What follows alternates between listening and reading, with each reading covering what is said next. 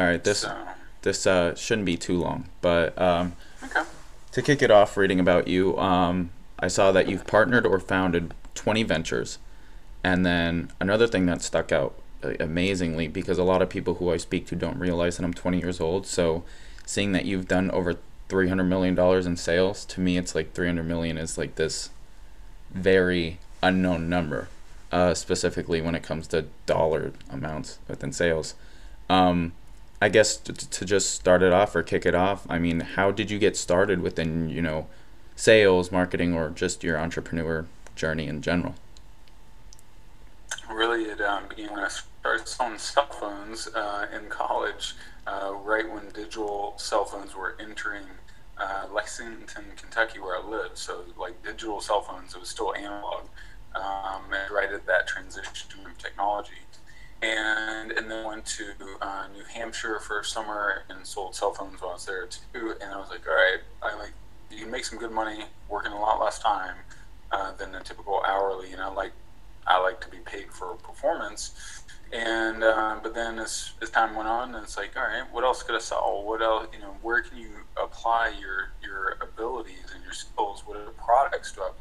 What other services? So I started a um, started in real estate and did really well. You know, obviously sell a half million dollar, a million dollar home, and you get three percent. Well, that's you know thirty grand. Um, so same skill set, right? A great salesman in real estate. Um, uh, you know, they might sell a little bit differently than someone that's selling a technology or electronics product, but it's still similar skills. Um, and I just started. I started realizing, hey, if I'm the engine of the business, I'm gonna get tired. I don't get tired. But if I design the engine and build the flywheel that just keeps going and going and going, then I have uh, potential to scale and have more fun. Absolutely. Um, so then, as you just explained, you've been through a, a variety of, I guess, different sales channels, meaning, uh, well, niches, I guess, more so real estate, cell phones, etc. Um, so for somebody like a younger entrepreneur trying to get into different things, whether it be those specific niches or other things, I mean, what would you say are some of, I guess I'll word it as, what are tips that you would give your younger self? I would I would first start building my my personal brand a lot faster, and like on uh, Monday I'm on the Real Bradley show on his podcast. He's got a massive brand, big exposure. You know, he he helped Grant Cardone make the transition from the car dealer world to mainstream. And uh, you know he's on his fifty thousand dollar keynote, but his his bigger brand, his bigger opportunities come and they come a lot easier because he's got a personal brand. Yeah. So, like, if you're 20 years old, I'd be all in on get your michaelgavinjr.com page up, whatever that looks like. You know, I remember I blew away my real my uh, car dealership partners. That I was in real estate and car dealership as well. I had a socially minded car dealership. One day, um, I went live with my new website and I shared it on Facebook and everyone saw it and all that. I walk in the next day to a meeting with my partners. And they were like, they treated me differently. So it made it easy for them to see who I am, what I'm about, um, and your per- so your personal brand lubricates the whole engine. So I don't know where you're at on your own personal journey, but getting your website, figuring out you know your email list, your lead gen side. Um, even if it, you're not even sure what the heck you're selling yet, but figure out what can you package, productize into a little specific freebie, you know, around uh, that's aligned with what I would call your genius. And then the second thing would be Socrates said, "To know thyself is the beginning of all wisdom." Yep. So you're young, go deep in discovering who you are and what you're made for. And that's that's why I wrote my book, The Genius Within. Um, it's the most complete process ever created for finding your deepest area of genius. But the peak performers in every single industry, over and over and over again, they all have this one thing in common. They put themselves in exactly or much more of the right position, where they're most naturally positioned to shine and to flourish. Because if you play out of position, you'll flop. Yeah.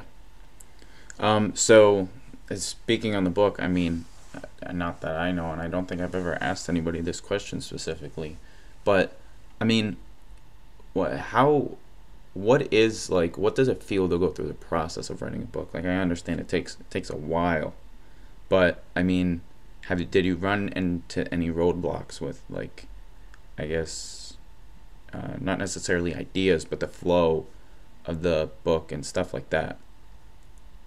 Yeah, hundred percent. I mean, it's you know, it's an identity shift to go from not being a published author to being a published author and writing a book. Man, it's a massive imposter syndrome. Just screams its ugly head at you, and in the process, it's like you know, you're you're confused. Like, is this going to work? Is this good enough? Do I have what it takes? All these things. And You're confused on each step along the way. But once you get over that hump and you get that first one done, like it feels so much easier to write future books. Like I'm so confident now on it. I've got two other big book opportunities in the in the pipe. I've already got two other books basically done, um, and you know I've got other another half dozen book ideas, and so like these things are just going to come and come and come. But I, you know, the first step is getting that first one done. Yeah. The, and, and I'll break it down actually how you could accelerate it and what I've been coaching a lot of my clients to do is you take what's that core concept, then you mind map it all. And if you know what a mind map is, Mike? Yeah. All right. So if you, if you look at Da Vinci's notebooks, he got maps. They're just filled with mind maps. It was one of the secrets to uh, his genius and his creativity, and it unlocks human genius and creativity in a powerful way. But you can, I can mind map a book for someone in typically 35 to 40 minutes. And so they have the first, they have where they're going. You know, the first 80%, not everything, but most of the important things. And we just pull it out, pull it out, pull it out, who it's for, what's the core message, what are the processes, what's the stories of transformation, um, what's the end result, um, what, you know, headlines or subject lines for chapters, that type deal. And then what I did is I voice talked it out. So I had the mind map in my book, and then I voice talked it, and then used AI transcription so that like I would walk around in each chapter, I'd talk, you know, whatever, five minutes, and then I'd send it to the AI bot. Cost me whatever, ten cents a minute, so fifty cents. I have that chapter written out. Now, at the end of the day, you know, after voice talking for two or three hours, I had 40, 50 pages and then I just have to edit, polish, add stuff, and obviously, you know, you need to be at about 120 pages. I got the start. So many of us get stuck on the start, and then I just continue enhancing and expanding it, developing it, um, and then you know, and if, if you're not a writer, there's a lot of great ghostwriters. You yeah. can hire from anywhere from five thousand to you know hundreds of thousands, or even million. You know, there's ghostwriters that will charge like a million dollars. Um, roughly you, you go through and and uh, and then you know it puts your also puts your brand in a whole different platform when you have a finished book. Yeah, um, huge huge difference. I'm actually happy I asked that because I I honestly never knew that the a step that you know somebody as successful as you would take is the AI transcription, which on it like that's a genius idea because I feel, you know, if you sit down and write, you're going to run into roadblocks. But if you're just speaking, it just comes so much more naturally. Yeah, and, and it does. And you're walking around, he gets ideas flowing, and then you, one of my other buddies, Jeff Goins, he's written like seven books, and, you know, it's under his name and then multiple, he's a ghostwriter as well.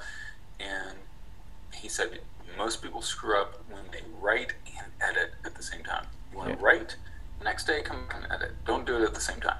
You can fuzzle the process. So spread it out and and just be okay with imperfect action because progress over perfection is my obsession. That's what I want to have in my mantra. Yeah. Um, so then, with everything that you've done, I mean, what has driven you, whether it be people, events, or just dreams? I guess. I mean, what are three of the most influential out of those groupings? You know, people besides parents, of course.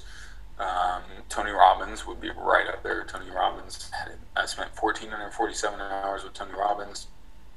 Radically changed my life. Um, uh, it really helped me identify who I could become, and that I could actually become that, like anchored in that belief, eradicating uh, imposter syndrome or fears, or just letting fears control me. places, things. You know, getting my first book done that really opens up the gates in a big way. And because one of my sessions, personally, I'm obsessed about human potential. I've been obsessed about it since I was in my early 20s. I remember being at this, uh, I was hosting a campus event. I went to a small private liberal arts school. We had a thousand students. And I remember hosting this event. And I looked around and we had 75 people there. People were inspired and loving this, this thing on Thursday night that I was hosting. I was like, man, you know? I think this is my purpose in life to unleash people's God-given potential. And I was standing there and I was like, you know what? I think uh, I was like, I think everyone's supposed to do that. Well, I think I'm more uniquely like driven towards it, and I'm obsessed with it. I've read, you know, over uh, over 1,500 books on in nonfiction books on human performance, leadership, sales, marketing, psychology, etc. And um, and I love it, and I love seeing people step in their gifting and their genius. That's what lights me up more than anything else. Wow. So, um, so then speaking of college, um, so more so now, do you? So what I've realized is that there's been a shift, uh, and this could just be because it's like mainstream media. You see everybody in the comments and everything like that. What you know? Do you need college or do you not need college going forward? I mean, how do you view college, whether it be in sales, marketing, or just, I guess, entrepreneurship in general?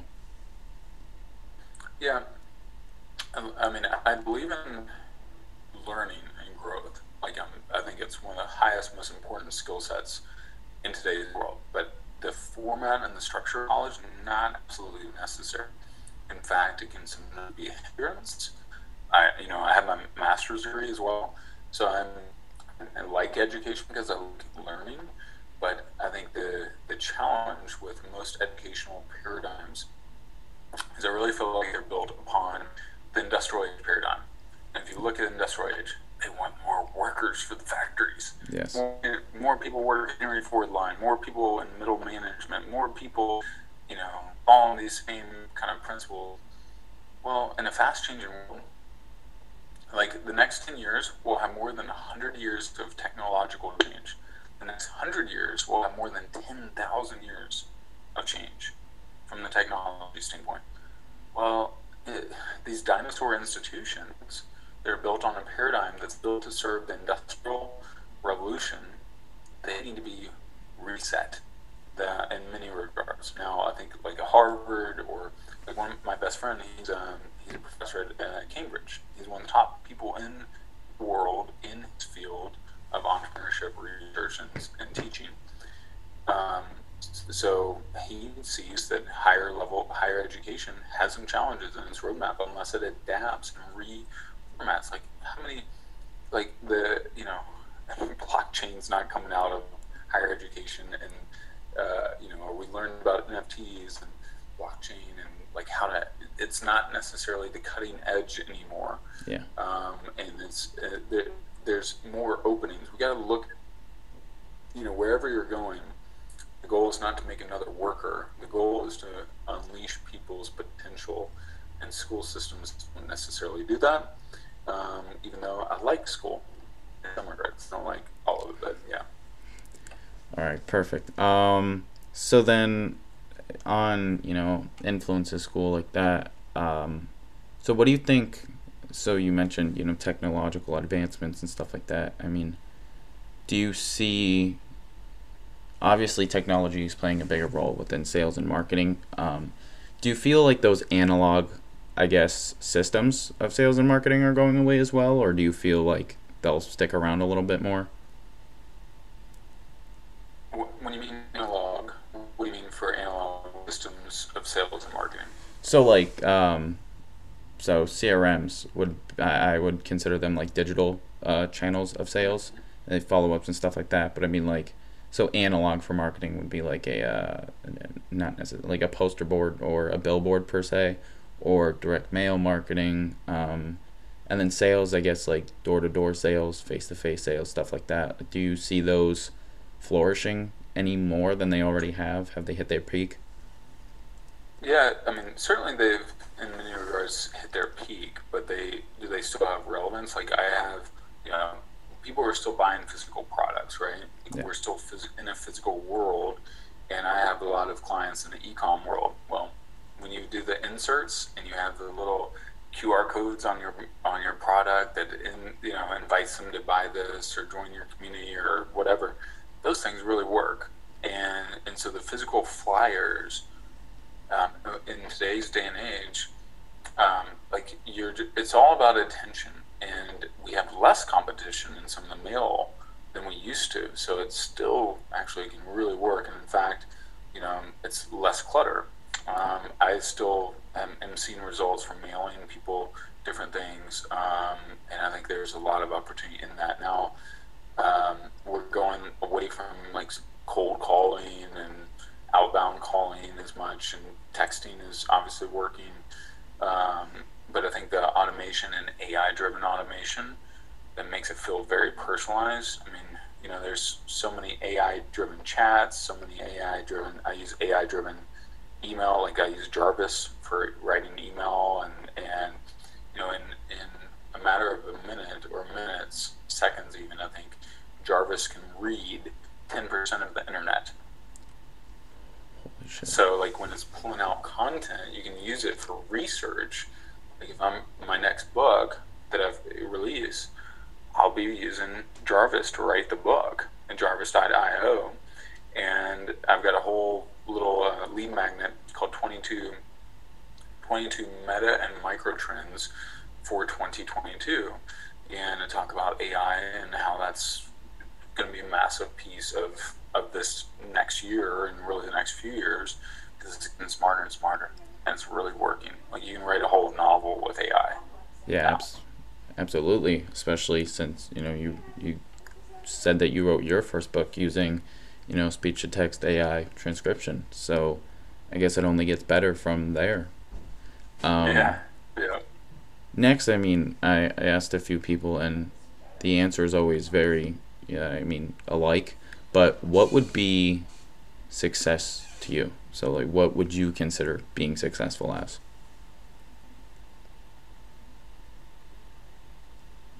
Success for me is living attuned and aligned to my purpose, being of service and impact, and like making a dent in the universe. Like we're called to serve. Every business, every human being is called to make to use their gifts in service of others and to live in with integrity and alignment with who I am and, and how I'm meant to show up in the world. And I think there's clues. I think the other piece is most of us are out looking outward instead of looking inward. But the, the truly wisest people of any generation, you know, back to Socrates, if he said, To know thyself is the beginning of all wisdom, well, who did he mentor? Aristotle and Plato where did where does democracy come from?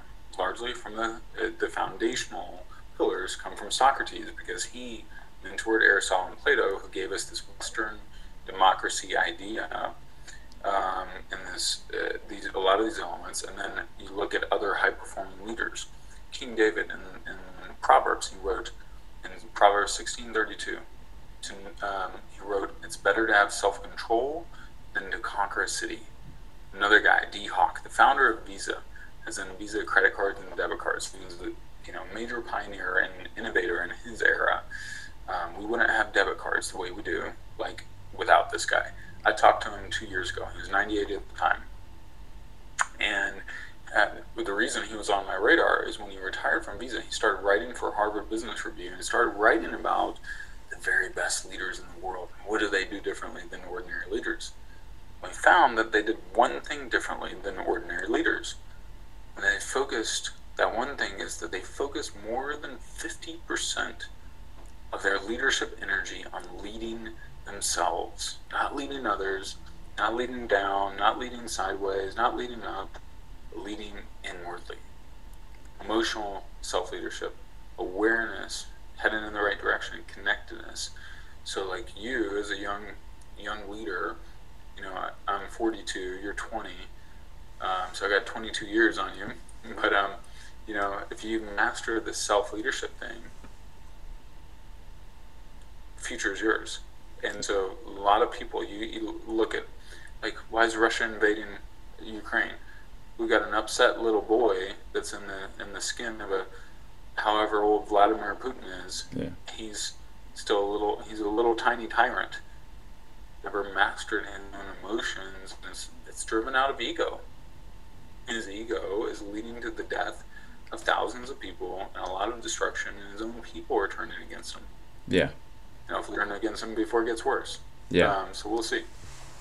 Absolutely. Um, so then, speaking of like leaders, um, so I forget the individual who said it, but he spoke about when he would mentor successful people, whether it was, I think Bill Gates was one of them, and Mark Zuckerberg was one of them, and you work in, worked in sales or still work in sales. Um, there's always this conversation about introvert, extrovert, and then Daniel H. Pink within Selling is Human mentions that there's something called ambivert where they're right in the middle they can be introverted when they need to extroverted when they need to what do you from what you've seen and even from yourself i guess like what do you think it like where have you seen the i guess a person fall on that spectrum of introvert extrovert to being a great leader I think they can be all over the place on the on the introvert extrovert. I do think that um, it's a little bit of a myth that they need to be the outgoing,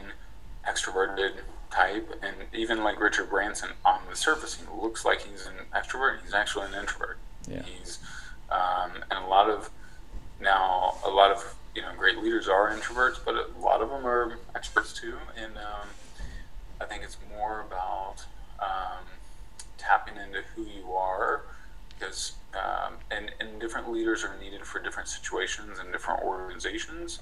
Um, um, you know, the there, Jim Collins wrote about level five leaders in Good to Great, and those level five leaders, and you look at, we're both fans of Tom Brady. What's the difference between Tom Brady and the average quarterback, right? He constantly lifts up, he makes the people around him better, and he gives them credit. Yeah. Like if you look at his Instagram post, you have you ever looked at his Instagram post at Tampa Bay Bucks game? yeah he's he thanks everybody else and then even his last super bowl i'm pretty sure he thanked the defense for majority of the winnings Yeah, he's he's giving credit to everybody else. He's lifting everyone else up, not hog. And then if he, if the team screws up, he's not pointing fingers at uh, the line didn't play good or this didn't do good.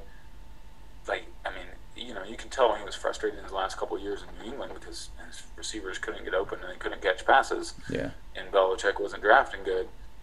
Even now, he doesn't really complain about Belichick. Yeah. And that he wouldn't give him any autonomy and wouldn't give him respect. right? yeah He's, he's, he's, he acknowledges how great Belichick was and, I was so grateful. He's, he, leaders take the blame and pass the credit.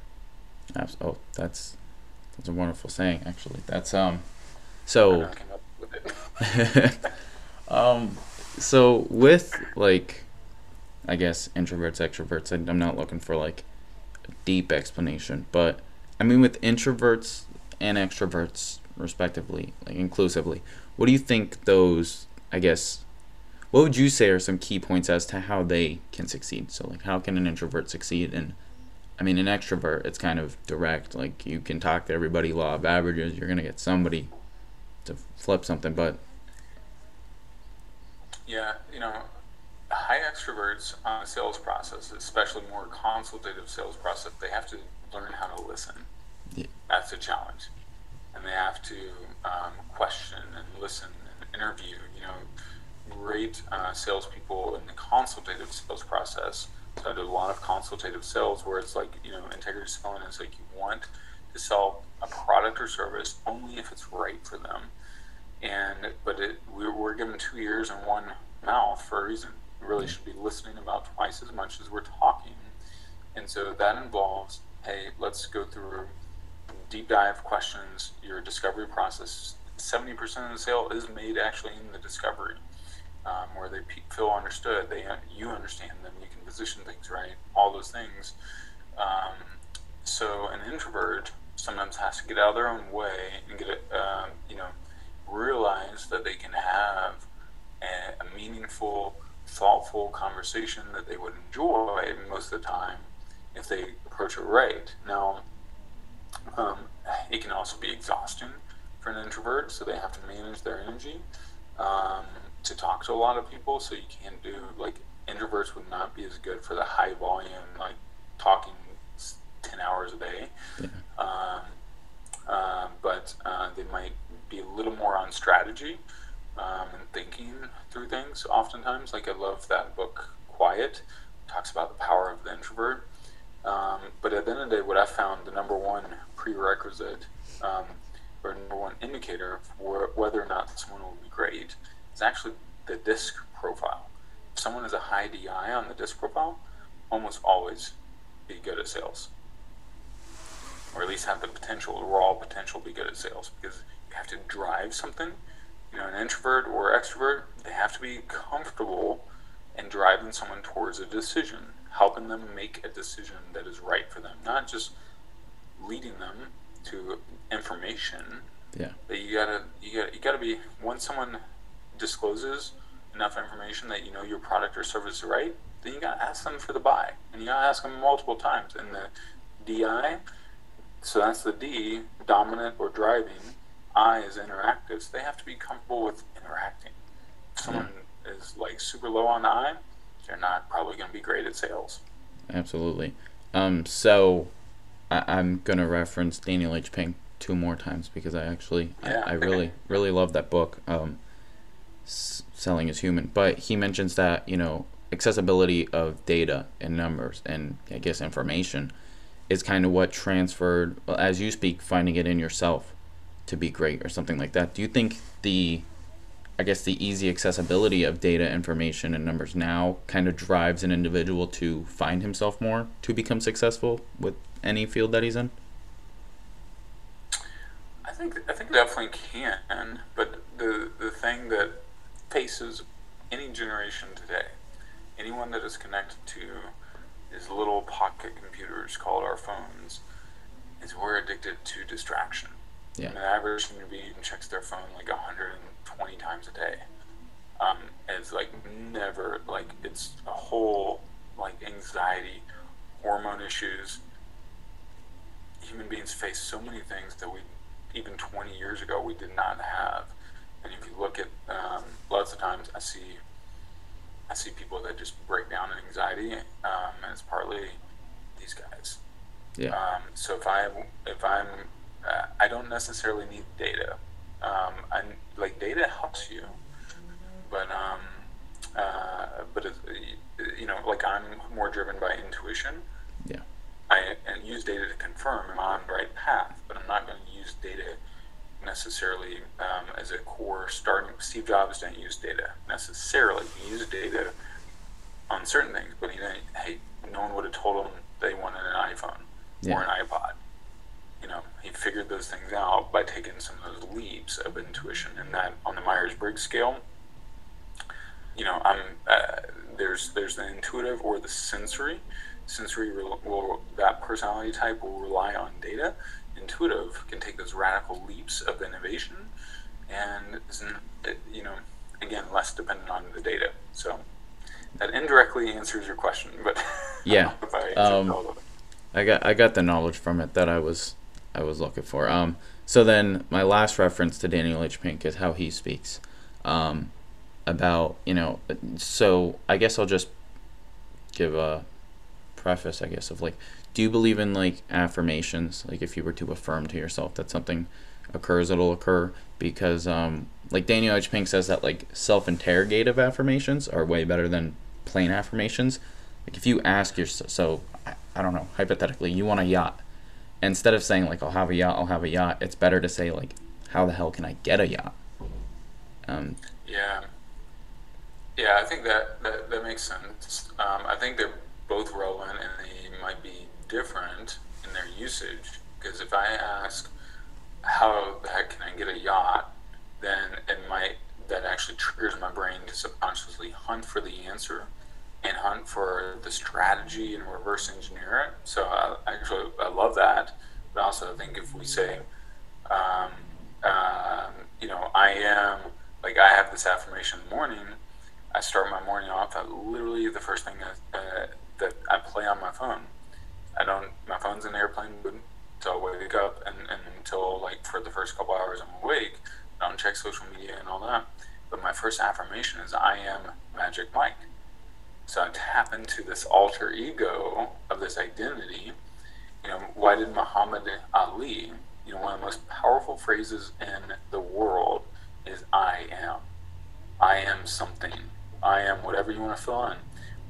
Muhammad Ali, famously, six months before he fought Sonny Liston, who was rated one of the best boxers of all time still, um, Muhammad Ali was a 7 to 1 underdog and he barely won his prior two matches. But he writes out this poem called I Am the Greatest. He writes out this poem, and you can hear him reading it before a live audience, like almost like in a lounge or something. And um, his name was Cassius Clay at the time. He reads out this poem, and he starts reciting, I am the greatest boxer who ever lived, the most beautiful fighter in the world today. And boom, boom, boom. And he talks about how he's going to beat up this this old bear named Liston, and he's going to knock him straight to the moon and back, or whatever. And um, and he goes on, and at the beginning, you can tell the crowd and the audience they start laughing at the very beginning. It's almost like if they had tomatoes, they would be throwing them at him. Like, dude, you're a fool. Who do you think you are? And that's that's what the whole public thought. But by about midway through, flip a switch, and the audience is like, hmm, this guy is really convicted. He believes it. By the end, they're cheering, they're on board, they're with him all the way. You can tell that he just convinced nearly every single person in that room that he has a real shot to beat Sonny Liston. Yeah. He was convinced because he was convinced of himself. And I like to say, your identity precedes your destiny. So my identity, who I see myself becoming, like Oprah Winfrey got to where she is right now. Tom Brady got to where he is because he saw him winning the Super Bowls Yeah. over and over. He saw it before he, you know, Michael Jordan, you know, saw himself making the game-winning shots before he shot him. Yeah. There's um there's a saying about those who think they'll lose and those who don't think they'll lose are both typically right. So that falls Yeah. within there. Um so I think I hit all the points that I was looking to hit. Um told you to be be pretty short. I wanted to get straight to the point because you're on a crunch schedule and super busy. Um, I just want to thank you for joining me on this today. I got a lot of insight actually within the short time that we had. It's um, I'm genuinely falling into that whole belief of I, I saw a saying and it said that you know years teach more than books, but I think I'm getting more so how you were speaking about listening.